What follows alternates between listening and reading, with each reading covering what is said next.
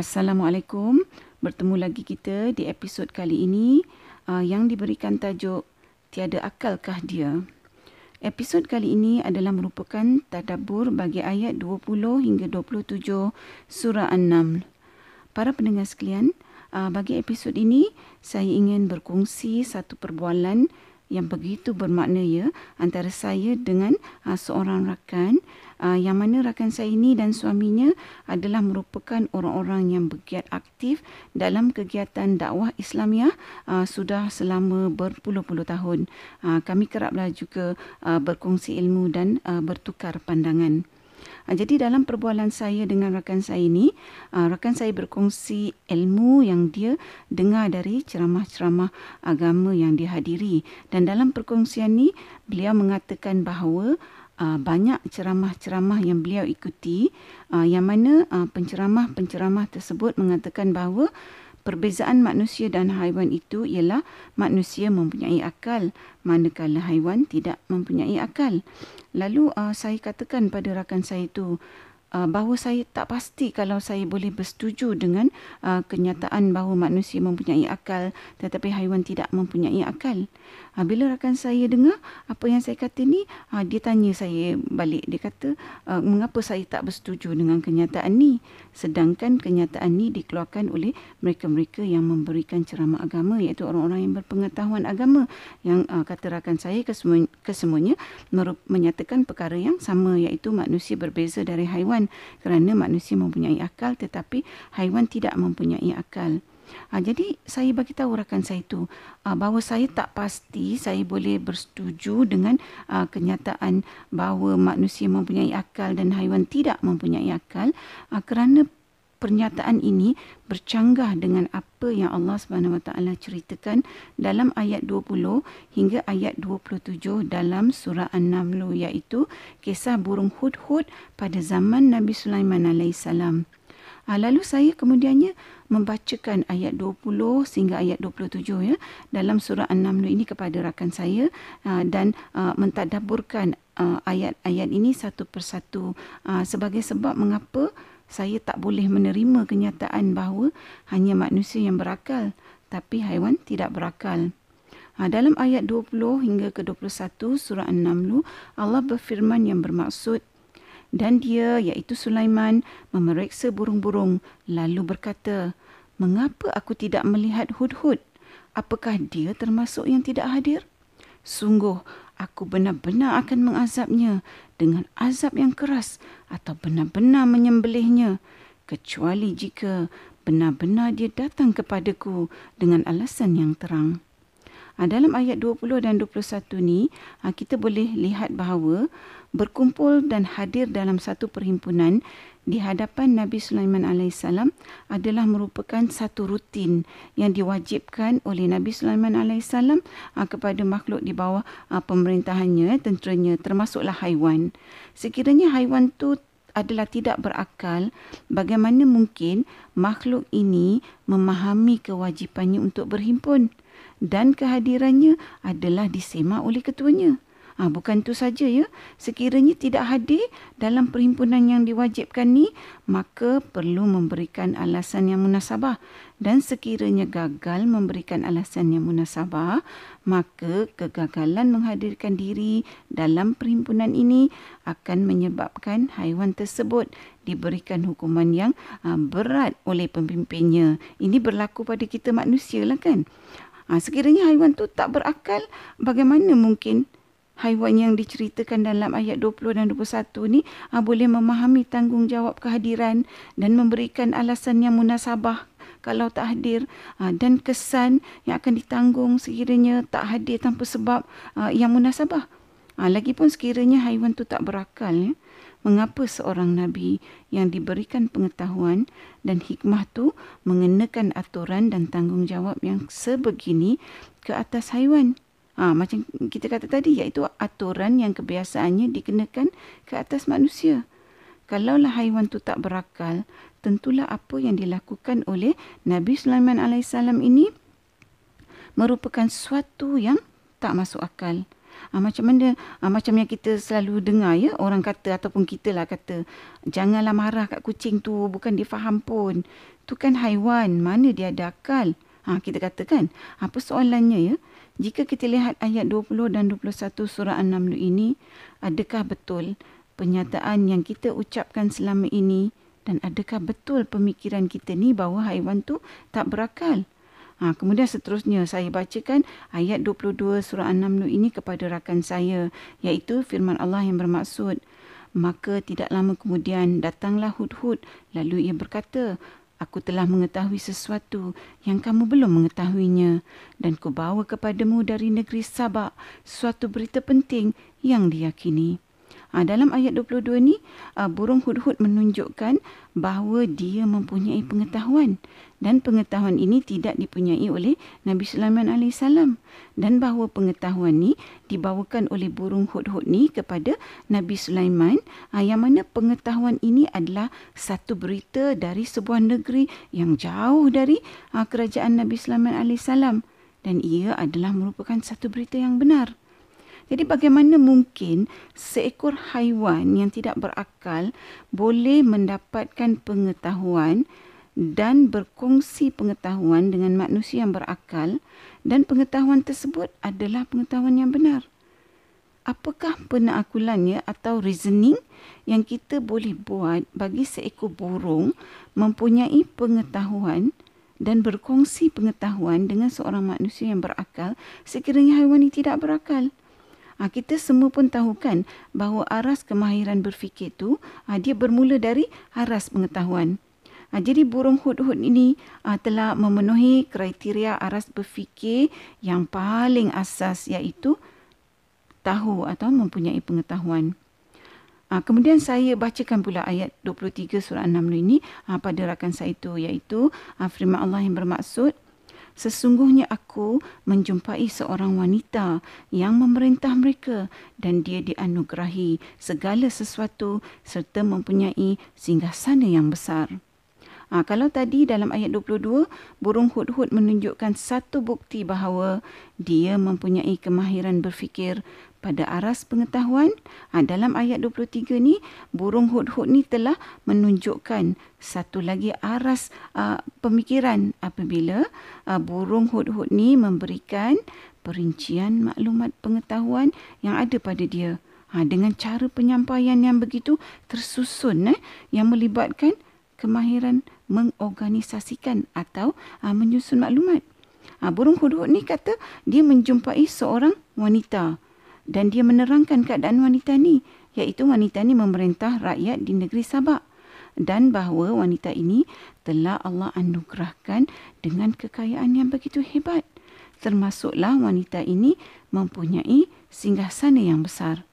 Ha, jadi bagaimana mungkin ya haiwan yang tak berakal boleh membuat pemerhatian yang begitu saintifik, ya, yang begitu teliti, dan mengingati pula maklumat dari pemerhatian tu, serta ha, dia mempersembahkan maklumat dengan cara yang sangat terperinci, teratur dan jelas. Ha, jadi ini semua memikirkan, ha, memerlukan ha, kemahiran berfikir aras tinggi. Jadi benar ke haiwan ini tak berakal?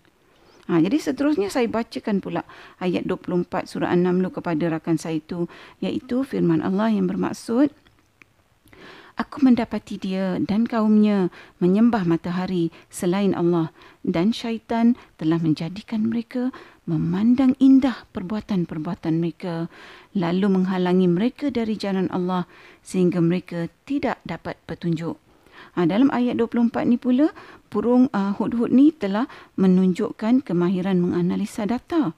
Apabila dia memberitahu Nabi Sulaiman alaihi salam bahawa bukan saja dia membuat pemerhatian wanita Saba dan kaumnya menyembah matahari, tetapi dia juga mengatakan bahawa mereka tu sepatutnya menyembah Allah.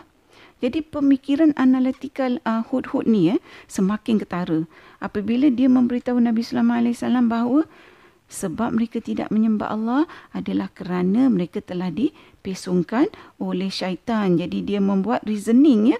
Ha, jadi bukan itu sahajalah. Jadi malah burung hud-hud ni uh, memberitahu Nabi Sulaiman alaihi salam bahawa wanita Saba itu dan kaumnya yang telah dipesongkan oleh syaitan, menjadi orang-orang yang tidak mendapat petunjuk Allah.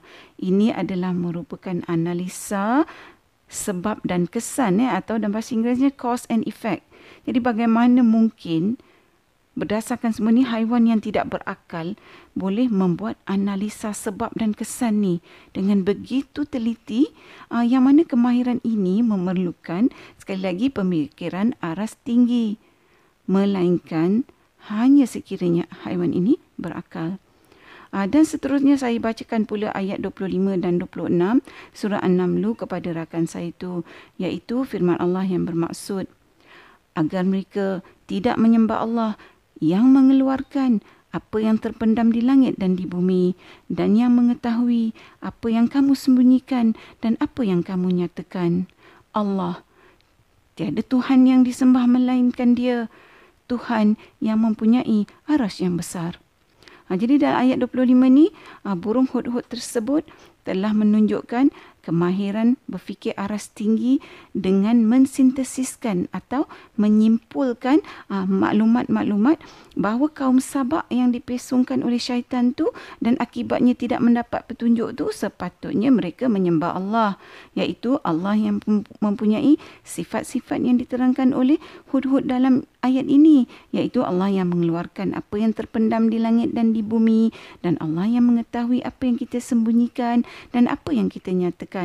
Uh, Hud-hud juga uh, menyatakan ketauhidannya pada Allah dan memuji kebesaran Allah. Uh, jadi para pendengar sekalian, bagaimana mungkin ya haiwan yang tidak berakal dapat mengaplikasikan kemahiran berfikir pada aras yang paling tinggi, yang mana realitinya terdapat ramai manusia yang tak dapat menggunakan kemahiran berfikir aras yang uh, tinggi seperti ini. Uh, akhir sekali saya bacakan ayat dua puluh tujuh surah An-Naml kepada rakan saya itu, iaitu firman Allah yang bermaksud, berkata Sulaiman, akan kami lihat apa kamu benar atau ataukah kamu termasuk orang-orang yang berdusta. Dari ayat dua puluh tujuh surah An-Naml ini dapat kita lihat bahawa Nabi Sulaiman alaihissalam berinteraksi dengan burung hud-hud ini dalam konteks perlakuan yang biasanya ada pada manusia yang mempunyai akal, iaitu perlakuan bercakap benar atau berdusta. Sekiranya haiwan ni tak mempunyai akal, mengapakah Nabi Sulaiman alaihissalam berinteraksi dengan haiwan ini dalam konteks aturan perlakuan sebagaimana, sebagaimana interaksi antara manusia dengan manusia? Jadi apabila saya habis mentadaburkan ayat dua puluh hingga dua puluh tujuh ni, lalu rakan saya kata, oh mungkin hud-hud ni adalah haiwan yang terpilih dan Allah beri dia akal. Ha, tapi bukanlah kepada ha, semua haiwan yang Allah berikan akal, ha, dia kata.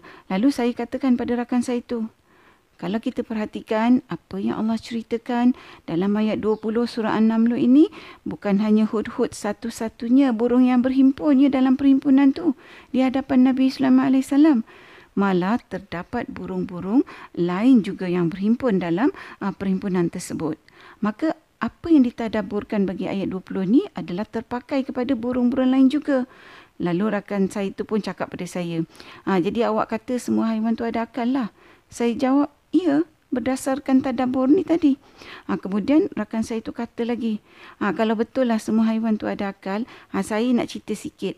Ada banyak beruk dan monyet yang selalu kotorkan halaman belakang rumah saya tu dengan najis mereka tau. Ha, kalau beruk dan monyet ni berakal lah, kenapa mereka buang najis merata-rata? Ha, bukankah kelakuan macam ni dibuat oleh makhluk yang tak berakal je? Ha, kawan saya kata. Lalu saya tanya kawan saya tu, ha, kalau awak kata hud-hud yang diceritakan dalam Quran ni adalah merupakan uh, satu-satunya haiwan yang istimewa, ya, seekor haiwan yang istimewa yang Allah pilih untuk Allah beri akal, dan yang lain, haiwan lain tu Allah tak beri akal, adakah hud-hud ni bila dia nak buang najis dia pergi tandas? Atau dari segi apa pun hud-hud ni ha, berkelakuan sebagai manusia? Ha, kawan saya pun jawab, ish, takkanlah haiwan pergi tandas pula. Lalu saya kata, ha, betul lah tu, sebagai seekor burung memang dia tak pergi tandas kan. Kalau hud-hud tu nak menunaikan hajat, dia akan menunaikan hajat sebagaimana ha, fitrahnya sebagai seekor burung, macam burung-burung lain buat juga.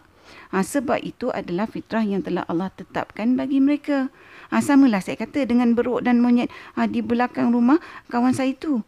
Jadi saya beritahu rakan saya itu bahawa akal dan fitrah adalah merupakan dua benda yang berbeza.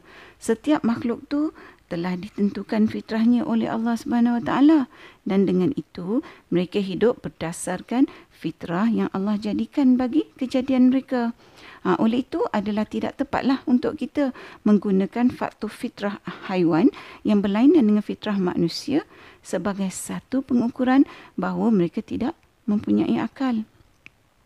Lalu saya berikan satu lagi contoh kepada rakan saya itu ya, bahawa kadang-kadang kita membaca cerita tentang orang yang berjalan di khalayak ramai tanpa berpakaian. Adakah kita katakan bahawa dia ni uh, tak mempunyai akal bila dia berkelakuan sedemikian? Ha, sudah tentulah kan dia mempunyai akal, hanya dia tu berkelakuan di luar fitrahnya, itu saja. Ha, dan saya katakan lagi pada rakan saya itu bahawa ha, di padang mahsyar nanti bukankah semua haiwan akan dikumpulkan untuk menjadi saksi? Jadi bagaimana mungkin ya sekiranya haiwan tu tak berakal, mereka boleh dijadikan saksi? Ha, saya tanya rakan saya itu, ha, sama ada ha, boleh tak kalau kita nak jadikan orang yang mempunyai penyakit gila atau mempunyai masalah ha, mental untuk dijadikan saksi di mahsyar mahkamah. Ha, dia kata memanglah tak boleh. Ha, betul tu, kerana individu begini kita tidak tahu bila dia menggunakan fungsi akal ha, secara sepatutnya ha, seperti ha, manusia yang dalam keadaan normal. Lalu rakan saya tu bertanya pula pada saya, okey, kalau haiwan tu ada akal sama dengan manusia, ha, mengapa haiwan tak masuk syurga? Kenapa yang masuk syurga manusia saja? Lalu saya terangkan kepada rakan saya itu bahawa manusia diberikan akal dan diberikan pilihan sama ada mahu taat atau tidak, tidak taat kepada Allah. Ha, sekiranya manusia taat, dia diberikan balasan pahala, dan sekiranya dia tidak taat, akan diberikan balasan dosa yang setimpal dengan sesuatu ketidaktaatannya itu.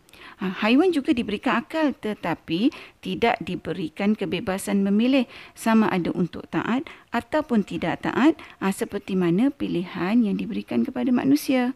Ha, haiwan hanya diberikan satu pilihan saja, iaitu mereka taat kepada Allah.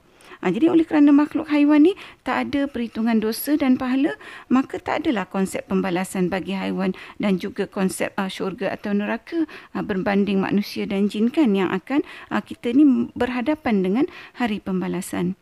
Ha, lalu rakan saya itu katakan kepada saya bahawa apa yang saya kongsikan dengan beliau ni adalah tidak selari dengan apa yang selama hari ini ha, beliau dengar. Maka saya katakan kepada rakan saya itu bahawa Allah memerintahkan kita untuk mentadabburkan Al-Quran dan menggunakan fikiran yang Allah berikan kepada kita sedalam-dalamnya. Di dalam Al-Quran terdapat banyak firman Allah yang mengatakan bahawa ha, sangat sedikit sekali manusia itu ha, berfikir. Para pendengar yang dikasihi, secara peribadi, selepas saya mentadabburkan ayat dua puluh hingga ayat ke dua puluh tujuh surah An-Naml ini, maka setiap kali saya melihat sebarang haiwan di sekeliling saya, ianya mengingatkan saya kepada tadabbur ini, bahawa haiwan-haiwan ini sedang memerhatikan saya sebagai saksi ke atas perlakuan dan perbuatan saya, sebagaimana burung hud-hud yang, yang diceritakan dalam surah An-Naml ini memerhatikan perbuatan wanita Saba itu dan rakyatnya ketika mereka sedang melakukan kezaliman, menyengutukan Allah kerana mereka dipesongkan oleh syaitan sehingga mereka tidak mendapat petunjuk Allah. Jadi sebagai peringatan kepada diri saya dan kepada siapa sahaja yang mendengar perkongsian ini, supaya kita sama-sama beringat ya, bahawa setiap kali kita melakukan perbuatan yang melanggar aturan Allah, maka haiwan-haiwan di sekeliling kita akan memerhati, menganalisa dan merekod perbuatan kita. Yang, yang mana kita ni, perbuatan kita yang kita buat tu dilarang oleh Allah. Ha, seperti mana burung hud-hud menganalisa wanita Saba dan rakyatnya. Para pendengar yang dikasihi, semoga kita sama-sama mendapat manfaat dari tadabbur dalam episod kali ini. Sehingga di sini dahulu pertemuan kita. Mudah-mudahan uh, kita dapat bertemu lagi di episod yang akan datang insya-Allah. Assalamualaikum. Sekiranya anda merasakan bahawa perkongsian tadabbur bersama Doktor H ini memberikan manfaat kepada anda, saya ingin mengajak anda untuk menyertai saya bergabung usaha menyemarakkan amalan tadabbur Quran dengan memanjangkan perkongsian ini kepada orang lain. Serta jangan lupa untuk tekan butang follow untuk mengikuti episod-episod yang seterusnya. As I travel through the earth, I can't help but notice the symphony I hear all around, from the smallest grain of sand to the faraway planets, to a flower putting roots in the ground, every bird in the sky, every rock and every raindrop sings as it falls from the clouds, every ant, every plant, every breeze and all the sea. They all sing Subhanak Rabbi Subhanak Subhanak ma a'zama shanak Subhanak Rabbi Subhanak Subhanak ma a'zama shanak Nad'uka wa narju ghufranak Nad'uka wa narju ghufranak